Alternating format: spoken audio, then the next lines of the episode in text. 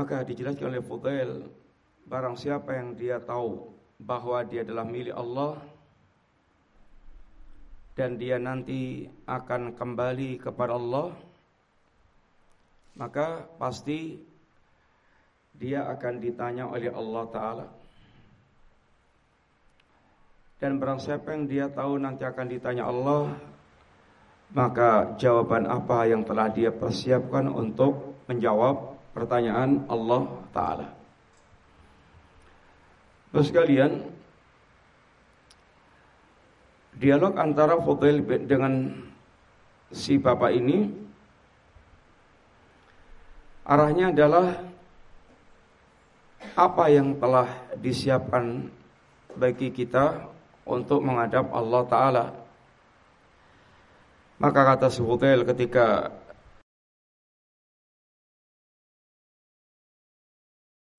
Allah akan mengampunkan masa lalu Pak dan di umur yang tersisa ini. Wa illa, tapi kalau enggak, tapi kalau di sisa umur itu pula tidak berbuat baik, Uhitta ma baqi wa ma Maka Bapak akan disiksa oleh Allah masa lalunya dan di sisa umur ini. Ibu-ibu yang rahmati Allah taala, apa yang disampaikan oleh Fobel dialog dengan si papa itu adalah memberikan pelajaran kepada kita apa yang telah kita persiapkan saat nanti kita menghadap Allah Ta'ala yang Allah pun juga mengingatkan kepada kita. Wattaqu yawman turja'una fihi ilallah. Takutlah kalian akan datangnya hari saat nanti kalian akan dihimpun menghadap Allah Ta'ala yang pada hari itu kata Allah summa tuwaffa kullu nafsin maka sabat wa hum la setiap jiwa akan dibalas Allah dengan sempurna dan tidak ada seorang pun yang terzalimi dengan pembalasan Allah taala tersebut. Ibu sekalian, hari kita menghadap Allah taala itu apabila kita tidak memiliki persiapan yang bagus, tidak memiliki persiapan yang cukup, maka hari itu akan menjadi hari yang digambarkan Allah yauman tataqallabu fihil qulub wal absar. Akan menjadi hari yang hati manusia akan bergolak dan mata manusia akan terbelalak. Hari yang penuh dengan hal yang menakutkan. Di hari itu Allah katakan hari yang tidak akan lagi diterima berbagai macam tebusan-tebusan.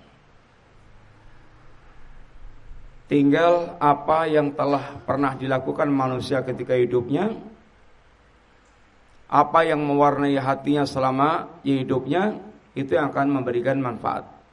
Itu yang dikatakan Allah di dalam ayat, Yauma la yang fa'umalun wala banuna illa man atallaha biqalbin salim hari-hari yang sudah tidak lagi bermanfaat harta sebanyak apa pun, anak laki-laki sifat apa pun, kecuali orang mereka datang kepada Allah dengan hati yang selamat. Itu adalah kondisi hari-hari saat seorang menghadap Allah ketika manusia telah ini berada di pengadilan Allah atau hari-hari saat di yaumul qiyamah semuanya ditentukan dengan apa yang telah kita siapkan pada hari ini. Sehingga orang-orang yang mereka di dunianya hanya disibukkan dengan mengumpulkan harta dan dibuat lalai dengan kewajiban dia kepada Rob sesembahannya karena sama-sama orang itu dia mengumpulkan harta. Yang satu memang hanya untuk orientasi dunia, hanya ditumpuk, ditumpuk, ditumpuk, dikumpulkan, dikumpulkan, dikumpulkan sehingga bergelar orang kaya. Dan bisa memuaskan apa menjadi keinginannya. Yang satu sama, kerja, kerja, kerja, kerja, kerja, kerja, tapi dia tahu arahnya. Harta itu dia kumpulkan untuk apa? Yang dia yang dia jadikan dunia kendaraan untuk mensukseskan atau menggapai sukses kampung akhirat. Orang seperti ini sama dengan manusia secara umum. Ia bekerja, ia menikmati semua perkara-perkara yang dia bisa nikmati dari kehidupan dunia. Tapi orientasi dia adalah orientasi akhirat. Sehingga kata Allah, minkum man yuridu dunya wa minkum man yuridul akhirah. Di antara kalian ada orang yang keinginannya hanya dunia semata dan di antara kalian ada orang yang orientasinya keinginannya adalah kampung akhirat. Sehingga ada orang yang di dunia itu menjadi anak-anak dunia. Artinya khidmatnya hanya kepada dunia. Dia curahkan segala-galanya hanya untuk dunia. Dia habiskan tenaganya, pikirannya, semuanya dia kerahkan hanya untuk dunia. Yang satunya ada orang yang mereka memang masih di dunia dan beraktivitas dunia tetapi dia punya orientasi akhirat sehingga semua apa yang dia kumpulkan dari perkara dunia semuanya dia orientasikan untuk membangun sukses kampung akhirat. Karena Allah Subhanahu wa taala menegaskan pada ayat ini hakikat sukses itu adalah orang mereka betul-betul sukses di kampung akhirat. Dengan dia selamatkannya dari jahanam dan dimasukkan ke dalam surga. Faman suhsiha anin nar wa udkhilal jannah faqad faza. Barang siapa yang dia diselamatkan dari neraka, dimasukkan ke dalam surga, maka benar-benar dia telah sukses, telah beruntung. Karena seandainya manusia dia tidak selamat dari jahanam, maka sudah tidak ada lagi yang bisa dipakai untuk menyelamatkan dia dari jilatan api jahanam. Walaupun dia siapkan dengan emas sebesar bumi, walaupun dia siapkan dengan semua tebusan apa yang dia persiapkan di kehidupan dunia ini, maka sudah tidak akan lagi diterima segala macam bentuk tebusan-tebusan tersebut. Oleh karena itulah, ketika Rasulullah SAW pula menjawab pertanyaan seorang sahabat, Ya Rasulullah, mata sa'ah. Ya Rasulullah SAW, kapan sih terjadinya hari kiamat? Maka Nabi tidak menjawab pertanyaan orang tersebut. Karena memang kapan terjadinya kiamat itu tidak ada yang tahu. Bahkan Jibril pun tidak mengetahui. Sehingga kalau ada orang yang mereka memberitakan kapan terjadinya kiamat, tanggal sekian, bulan sekian, tahun sekian, pasti dusta. Pasti dusta. Kalau ada seorang muslim yang meyakininya, mempercayainya, ini super kebangetan. Nabi nggak tahu. Sehingga tidak menjawab kapan terjadinya hari kiamat. Tapi jawaban yang Nabi berikan adalah jawaban yang sangat bermanfaat untuk si penanya. Apa jawaban Rasulullah SAW, ibu sekalian? Kata Nabi, Mada a'dat talisa'ah. Apa yang telah kamu siapkan untuk menghadapi hari kiamat? Apa yang telah Anda siapkan untuk menghadapi hari kiamat? Karena kiamat itu tahu nggak tahu pasti terjadi. Dan yang mengeri, yang mengerikan itu adalah kehidupan, yaitu pasca kita mengalami kematian. Sehingga apa yang telah kita siapkan untuk menghadapi hari yang seperti itu? Ini yang terpenting. Ibu yang rahmati Allah Subhanahu wa taala. Oleh karena itu Allah mengingatkan kepada kita untuk senantiasa mengumpulkan bekal. Fatazawwadu Berbekalah wahai para hamba Allah dan ketahuilah fa inna khairaz zadit taqwa Sesungguhnya sebaik-baik bekal itu adalah bekal ketakwaan kepada Allah Ta'ala. Ibu rahmati Allah Ta'ala. Sehingga yang diarahkan oleh Rasulullah SAW adalah agar kita segera beramal. Jangan sampai kita tunda-tunda dalam hal amal sebagai bentuk persiapan kita menghadap Allah Ta'ala. Badiru bil a'mali. Segeralah kalian beramal. Dan Nabi ingatkan Kalau kalian tidak segera beramal Hal tang tadiruna illa sab'ah. Tidak ada yang kalian tunggu-tunggu kecuali Satu Kata Nabi Fakran munsian Apakah yang kalian tunggu ketika Anda tidak segera beramal, Anda hanya akan menunggu kefakiran yang akan membuat orang lalai? Seakan Nabi tujukan kepada orang-orang yang berharta, baik orang yang berharta, tidakkah kalian segera beramal dengan harta Anda? Apa Anda tunggu nanti kalau sudah bangkrut, sehingga tinggal miskin dan tinggal berangan-angan, seandainya saya dulu, seandainya saya dulu, tapi tinggal seandainya seandainya. Udah telat. Waktu Allah berikan segala macam dari perkara dunia di iman-iman, di tumpuk-tumpuk, hanya di sawang-sawang, hanya dicotat-catat. Begitu udah Allah ludeskan entah dengan cara gimana, tinggal jadi kiri, kemudian tinggal sekedar angan-angan. Tinggal sekedar dia itu jatuhnya dulu kami bisa gini, tapi udah tinggal angan-angan. Yang kedua,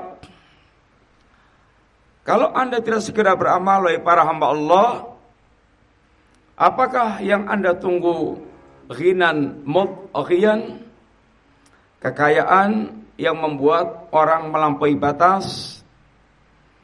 Ini kebiasaan. Biasanya itu orang kalau kaya.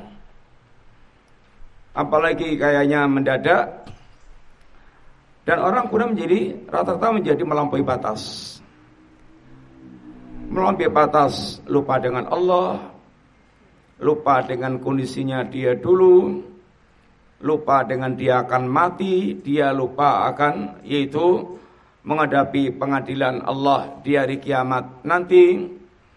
Akhirnya dia hanya terfitnah dengan kekayaannya hanya sibuk sibuk belanja sana belanja sini ngelencer sana ngelencer sini pomar pamer sana pomar pamer sini.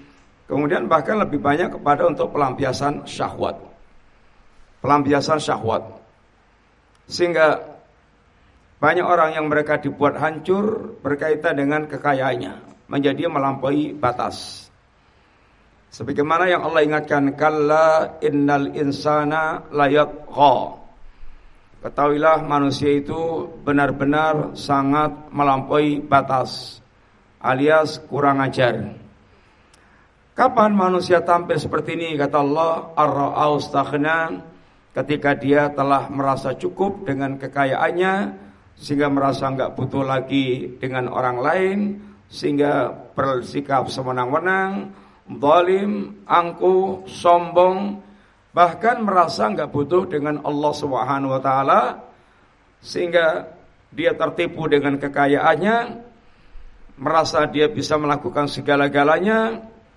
Ini kebiasaan orang-orang yang Allah bahkan lebihkan dalam urusan harta. Yang kalau itu di tangan Nabi Sulaiman, maka Nabi Sulaiman sangat tahu persis segala kekayaan yang Allah berikan kepadanya, kerajaan dan semua kemudahan dunia. Hada min fadli Rabbi. Ini semuanya semata-mata datangnya dari Rabbku. Liyabluwani dalam rangka untuk mengujiku aashkur am akfur. Apakah aku akan termasuk menjadi hamba yang bersyukur atau hamba yang kufur? Tapi orang yang terbuai ini tadi menjadi orang yang lalai. Sehingga kalau kaya ya menjadi kaya korun, kalau berkuasa menjadi kaya Fir'aun, kalau punya syahwat ya tidak bisa mengendalikan syahwatnya, sehingga tenggelam dalam ya ini segala macam bentuk kedurakaan, penyimpangan kepada Allah Ta'ala. Nasihat ini seakan-akan Allah tujukan kepada orang-orang yang mereka banyak waktu luangnya karena miskin. Wahai orang yang miskin, yang masih banyak waktu luang, kalau anda nggak segera beramal, apa anda tunggu jadi orang kaya dulu? Yang biasanya orang kaya itu toho melampaui batas. Sehingga jarang banget ini orang-orang kaya memadati masjid, memadati memadati majelis-majelis ilmu. Kalau orang kaya memadati mal-mal, tempat hiburan, kemudian tempat-tempat eh, dugem-dugem banyak banget. Karena merasa sudah nggak merasa butuh lagi, tinggal dia ingin melampiaskan syahwatnya, melampiaskan kemauannya, keinginannya. Ya ada, tapi ya satu dua. Bisa dihitung jari. Yang ketiga kata Nabi, kalau Anda tidak segera beramal, apakah yang Anda tunggu maradon mufsidan? Yaitu sakit yang sudah tidak bisa ngapa-ngapain lagi. Waktu Allah berikan kesehatan, keluyuran terus, dipakai untuk keluyuran terus, untuk menal-menel yang nggak jelas arahnya. Begitu dia sudah ambruk tinggal ngadang-ngadang di bangsal baru berangan-angan. Pengen ini, pengen itu, pengen ini, pengen itu, wis telat, udah terlambat. Tinggal sekarang ngadang-ngadang di bangsal, tinggal angan-angan tok. Maka diingatkan, wahai orang yang sehat, mumpung masih sehat, hendaknya gunakan semaksimal mungkin untuk benar-benar melakukan amal yang bisa dilakukan di waktu sehat sehingga Nabi kita juga mengingatkan nikmatani makhbunun fihi fihima kathir minan nas. Ada dua nikmat yang oleh kebanyakan manusia dua nikmat itu disia-siakan. Apa itu as-sihah wal farah? Sehat dan waktu luang. Sehat nikmat, waktu luang nikmat, berkumpulnya waktu luang dan sehat itu kenikmatan di atas kenikmatan. Yang berkumpulnya dua nikmat ini akan bisa melakukan banyak hal. Kadang-kadang sehat, tetapi ya nggak punya waktu, betul gak ada waktu, nggak punya waktu, monggo bu tindak pengawasan. Jadi ya iso aku teko punya waktu, tapi wong badannya ambruk. Gelem aku jadi teko, tapi yang badannya ambruk akhirnya nggak bisa. Atau dia sehat, aku tapi lagi sibuk banget deh. Raiso, akhirnya nggak bisa karena nggak ada waktu. Sehingga ketika berkumpul antara sehat dan waktu luang itu masya Allah bisa digunakan untuk banyak hal yang berkaitan dengan amal-amal yang bisa dilakukan ketika dia masih sehat dan punya waktu Sehingga kedua nikmat ini hendaknya jangan sampai kita sia-siakan. Maka Allah maka Nabi ingatkan wahai orang yang Allah berikan kesehatan kalau kalian nggak segera beramal apa mau nunggu kalau sudah ngelitak di bangsal ngatang-ngatang nggak bisa ngapa-ngapain lagi apalagi kadang di situ ya WC-nya ya tempat makannya ya kamar mandinya ya segala macamnya. Karena sudah nggak bisa ngapain kecuali ya di situ. Atau yang keempat kata beliau Wahai manusia, kalau anda tidak segera beramal, apakah yang kalian tunggu adalah haraman mufannidan?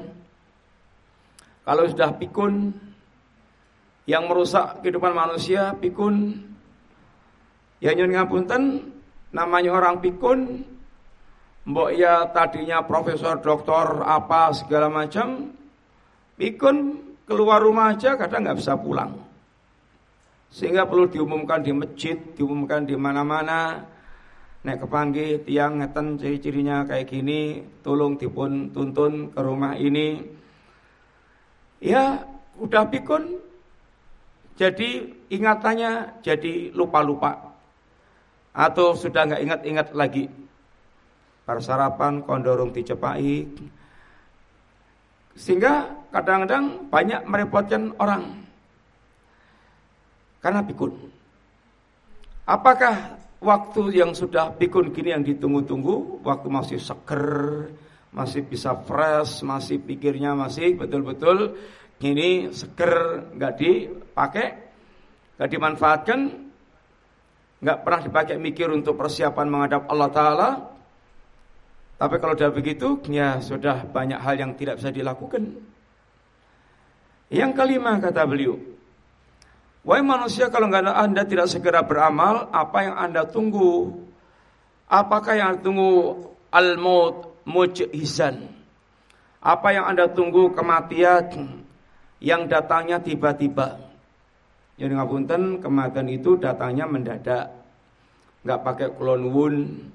Sehingga apalagi di zaman akhir kata Nabi banyak al-maut fajaah, kematian mendadak.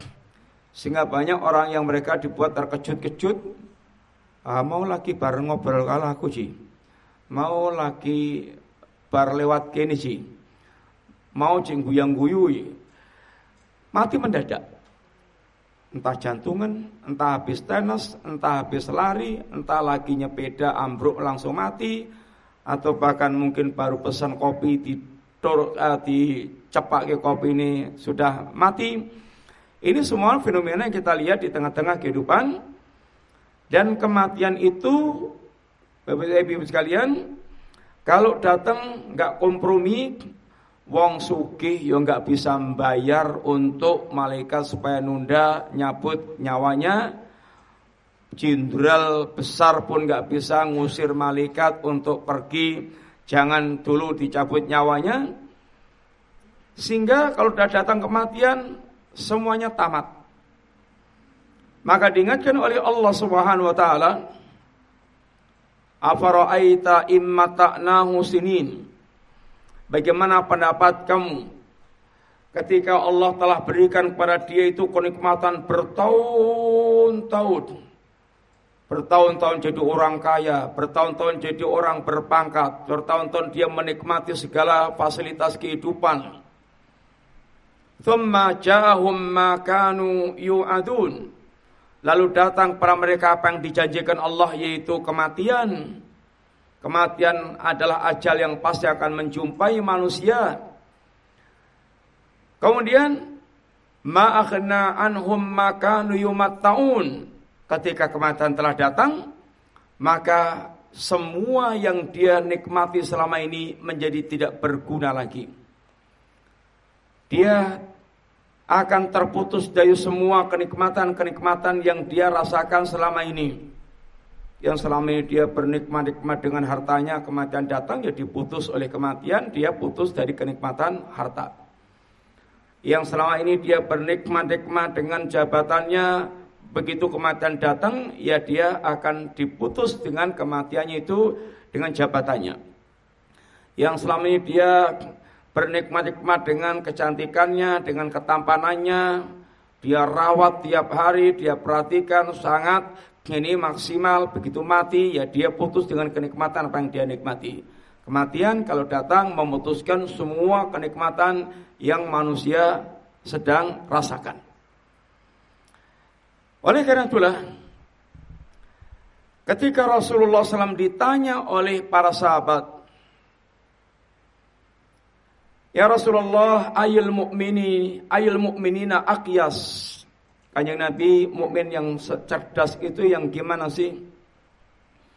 Nabi katakan mukmin yang cerdas itu aktsaruhum lil mauti dzikra. Orang yang mereka pertama banyak-banyak mengingat kematian. Ada yang ngapunten ada orang protes keras ketika diajari mengingat kematian, ajaran mengingat kematian, dianggapnya mengingat kematian itu membuat orang pesimistis, nggak produktif, kemudian ngelokro. Ya nyon ngapunten. Kalau memang orangnya itu kayak PKI, iya. Mengingat kematian itu membuat ngelokro hidupnya karena kematian dianggap sudah cutel habis segala-galanya. Tapi kalau orangnya itu mukmin, yang dia tahu persis ada kehidupan setelah kematian. Kehidupan setelah mati itu sangat ditentukan dengan amal-amal yang sekarang ini. Maka mengingat kematian itu bahkan menjadikan super produktif. Karena seorang mukmin itu adalah orang yang mereka hidup di dunia seperti para pelomba dalam kebaikan. Yang Allah katakan ajarkan fabidalika falyatana fasil mutanafisun. Untuk perkara kehidupan kampung akhirat yang sangat ini ya, hebat segala-galanya itu hendaklah kalian berlomba-lomba untuk meraihnya. Sedangkan yang menentukan kehidupan setelah kematian dia adalah amal yang sekarang ini. Sehingga kalau orang itu kata kata seorang ini ulama al-imam ad-daqqa barang siapa yang dia banyak-banyak mengingat kematian dia akan Allah berikan hadiah satu Nasyatul ibadah justru akan semangat beribadah. Orang mereka semangat mengingat ya, orang mengingat kematian dan mengingat kampung akhirat. Yang ngapunten, mbok iya sikile ibaratnya sengkleh itu bakal bisa diseret karena dia menginginkan membayangkan apa yang dijanjikan Allah di kampung akhirat. Tetap semangat. Kalau hanya fisik yang masuk dah ayat-ayat ya masih bisa dibawa yang penting semangatnya itu tinggi. Dia akan memiliki semangat beribadah. Karena dia tahu kalau kematian menjumpai sudah nggak bisa lagi beribadah. Sebelum kematian datang maka dia memiliki semangat ibadah agar sewaktu itu kematian datang dia punya persiapan amal yang telah eh, dia lakukan sebelum kematian. Yang kedua surah At-Taubah akan segera bertobat. Manusia memang sering salah dan sering lupa. Tapi sebaik-baik orang kata Nabi wa khairul wal khairul khata'in atau wabun. Sebaik-baik orang yang mereka salah adalah mereka bertaubat kepada Allah Subhanahu wa taala. Sehingga dia begitu tergelincir segera sadar dan segera kembali kepada Allah, bertobat kepada Allah, jangan sampai kematiannya mendahului taubatnya. Kemudian yang ketiga, qanaatul qalbi, hatinya akan qanaah. Tidak rakus, tidak rakus. Cari-cari. Cari dunia, cari dunia, tapi nggak rakus. Rakus itu yang membuat kemudian menjadi rusaknya orang dalam mengumpulkan harta. Kemudian akhirnya menjadikan gelap mata. Nggak tahu halal haram. Bahkan terkadang penuh dengan kezaliman Bahkan orang yang mereka ngiler-ngiler jadi orang kaya, mau ia diriwangi harus pakai nyirik-nyirik ya bakal dilakoni. Datang ke dukun, minta saran gimana caranya cepat sugih, itu bakal ditunaikan semuanya karena ngiler jadi orang kaya. Tapi orang itu kalau dia ingat kematian, dia akan kona'ah, ya cari-cari, tapi apa yang Allah berikan dia ridho, Toh kalau seandainya dia punya harta bertriliun-triliun, menikmatinya pun juga sedikit, mati melangkrak miliknya orang lain, kadang ahli warisnya bisa gendro karena apa yang dia tinggalkan karena tidak ditanamkan ketakwaan kepada Allah taala. Yang orang menikmati dunia kata Nabi hanya yang dimakan, yang dipakai, kemudian kalau punya lagi yang dia sedekahkan ini akan habis dimakan dipakai, yang disedekahkan akan kekal. Kalau hanya makan pakai, makan pakai. Berapa yang bisa dia makan, berapa yang bisa dia pakai? Mati melangkrak sisanya itu semuanya milik orang lain. Bukan milik dia ya ini lagi. Kalau pengen jadi milik dia dia tabung kepada Allah dia titipkan kepada Allah itu yang akan dikembangkan oleh Allah Subhanahu wa taala. Sekalian kemudian orang yang cerdas kata Nabi wa ahsanuhum ba'dal mauti istidadan orang yang paling bagus persiapannya untuk menghadapi hari setelah kematian. Karena hari setelah kematian itulah kehidupan hakiki. Wa inna daral hayah wa inna daral akhirata layal hayawan wa inna daral akhirati layal hayawan laukan ya'lamun. Sesungguhnya kampung akhirat itulah yang kampung sesungguhnya kalau mereka tahu. Kemudian kehidupan setelah mati, kehidupan yang langgeng, abadal abad, tidak akan ada lagi ada akhirnya. Sehingga orang yang cerdas kata Nabi, orang yang mereka bersiap-siap untuk mempersiapkan hari setelah kematiannya. Ibu sekalian, pertanyaannya apa sih bekal terbaik yang bisa kita siapkan untuk hari setelah kematian kita?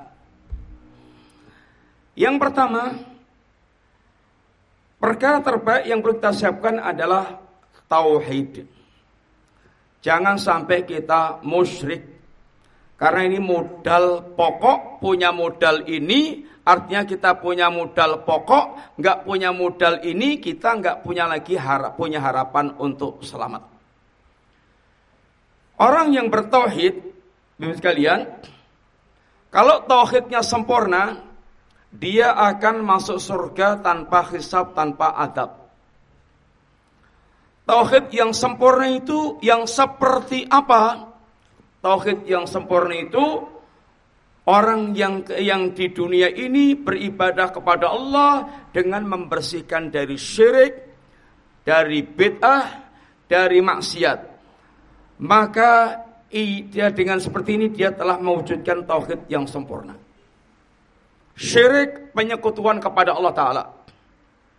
Dan tentu ini adalah perlu belajar secara khusus, ibu-ibu sekalian, bagaimana kita faham tauhid dan syirik sehingga bisa mengerti apa itu tauhid, amalan apa yang masuk dalam ini tauhid, kemudian apa itu syirik, apa yang masuk dalam amalan-amalan syirik. Kalau tidak tahu, rumang sani tidak musyrik, padahal sedang tenggelam dalam kesyirikan. Karena nggak paham. Karena dia tahu.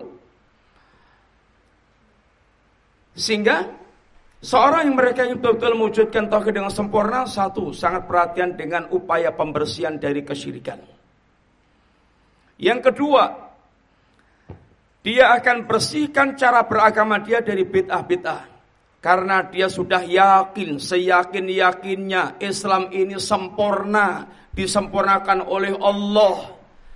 Sehingga Imam Malik beliau mengatakan manib tada'a fil islami bid'atan fayaraha hasanatan faqad zama anna Muhammadan khana risalah.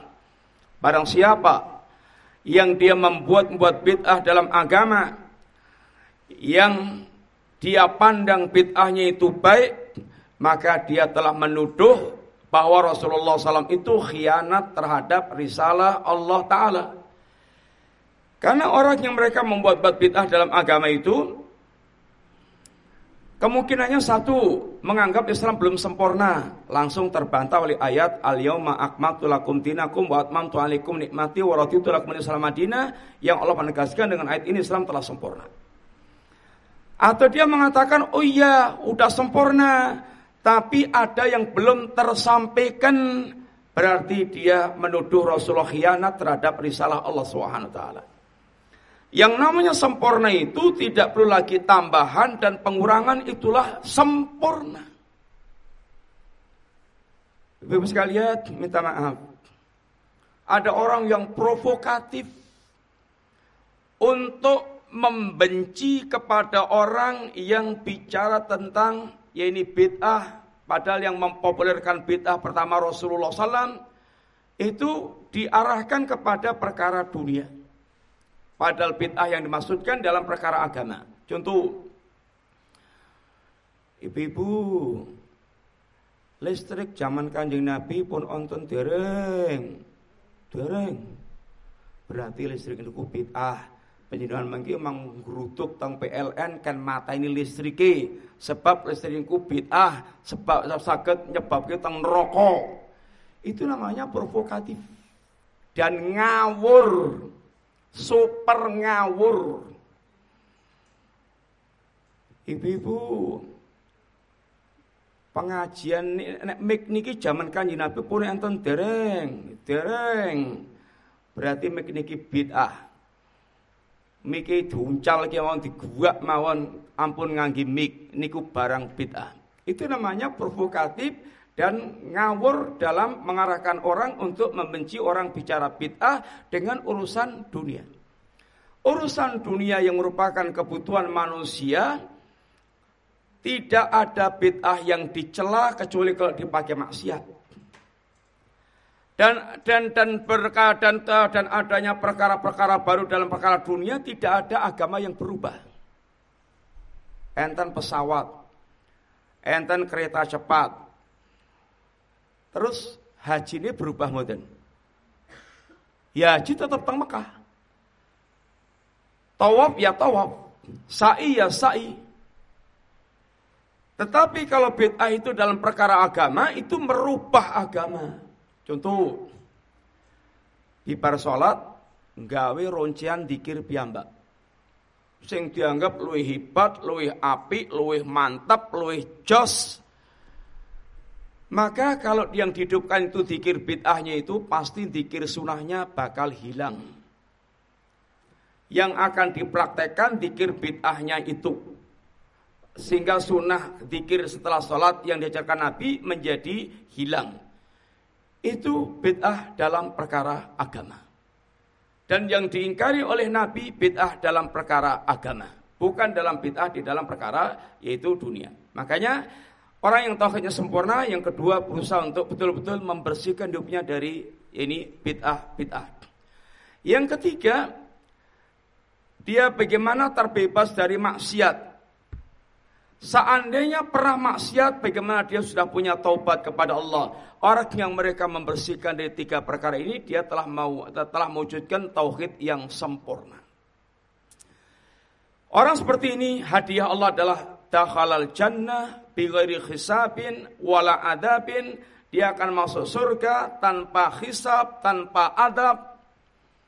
Tetapi kalau dia punya tauhid, tidak musyrik, tapi dia masih punya dosa-dosa kezaliman atau maksiat yang belum dia taubati sampai matinya dia belum bertaubat dan Allah belum mengampunkan dosanya maka boleh jadi orang ini diadab dulu oleh Allah tetapi dengan tauhidnya itu dia akan dikeluarkan dari jahanam niku ingkang dipun sebat jahannamiyun mantan-mantan jahanam Orang-orang yang mereka masuknya surga setelah dia diadab dulu jahanam karena dia masih memiliki sisa dosa yang belum dia taubati dan Allah pun juga belum mengampunkan dosa itu.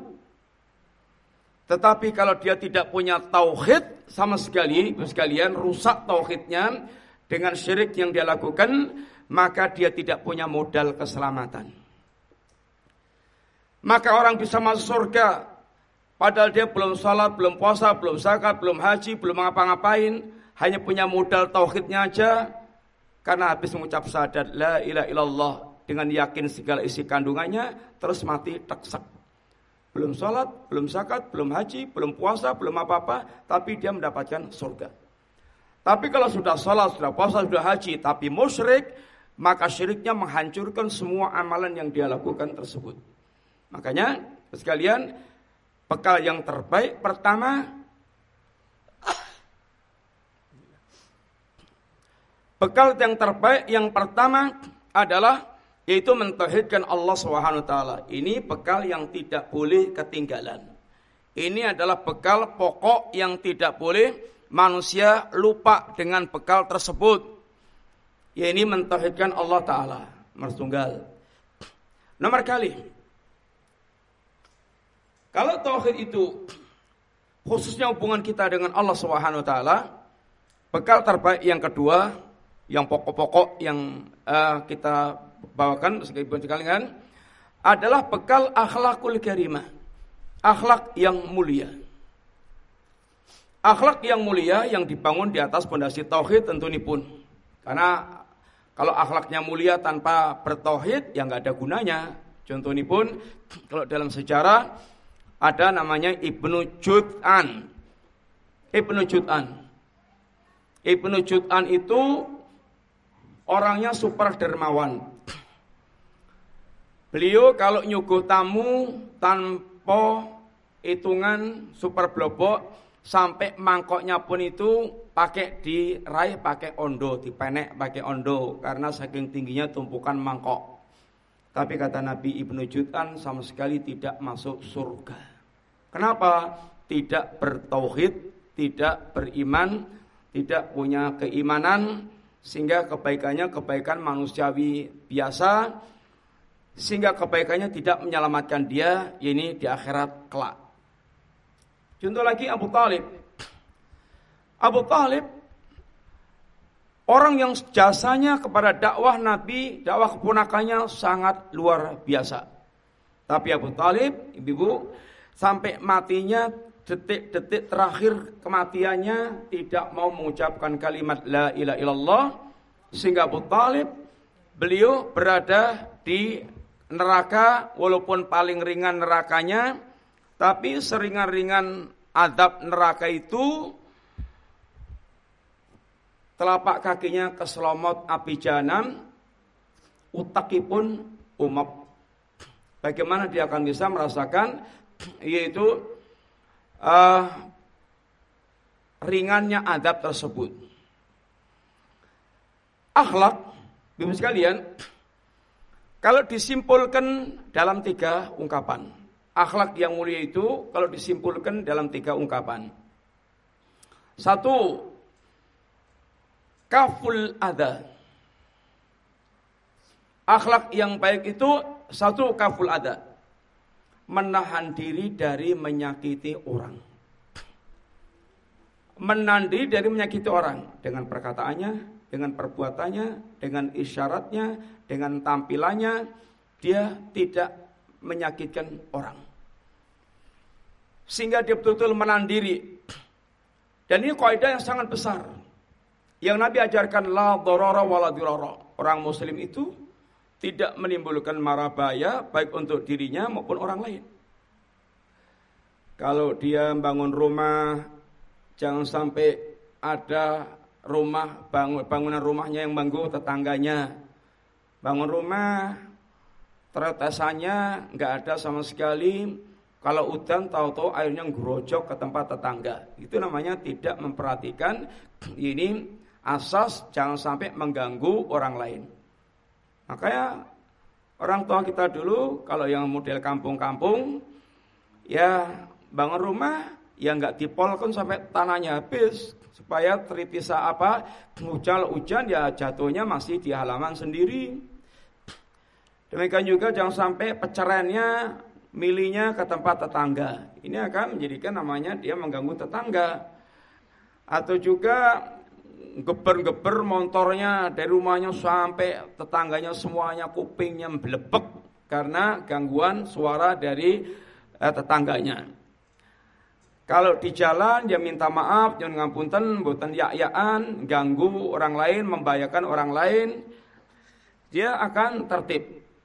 Intinya muslim itu dengan akhlaknya satu, tidak menimbulkan gangguan, baik dengan omongannya maupun dengan perilakunya. Yang kedua, badrun nada. Bagaimana berusaha untuk mencurahkan kemanfaatan. Karena yang diajarkan oleh Allah, oleh Rasulnya SAW ketika ditanya Rasulullah orang yang paling dicintai Allah yang seperti apa ya Rasulullah? Kata Nabi, Ahabbun nasi ilallah anfa'uhum linnas. yang paling Allah cintai dari kalangan muslimin adalah orang yang paling bermanfaat bagi orang lain. Manfaat dengan ilmunya, manfaat dengan hartanya, manfaat dengan tenaganya, manfaat dengan yaitu waktunya.